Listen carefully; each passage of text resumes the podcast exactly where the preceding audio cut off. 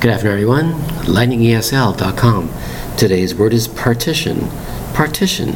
Three distinct syllables spelled P A R T I T I O N. What is a partition?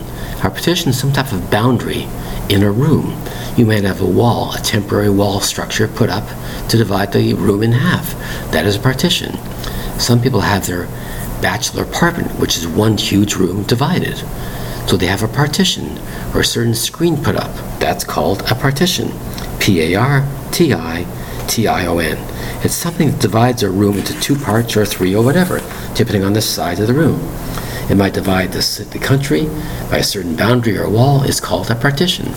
P A R T I T I O N. It's called a partition.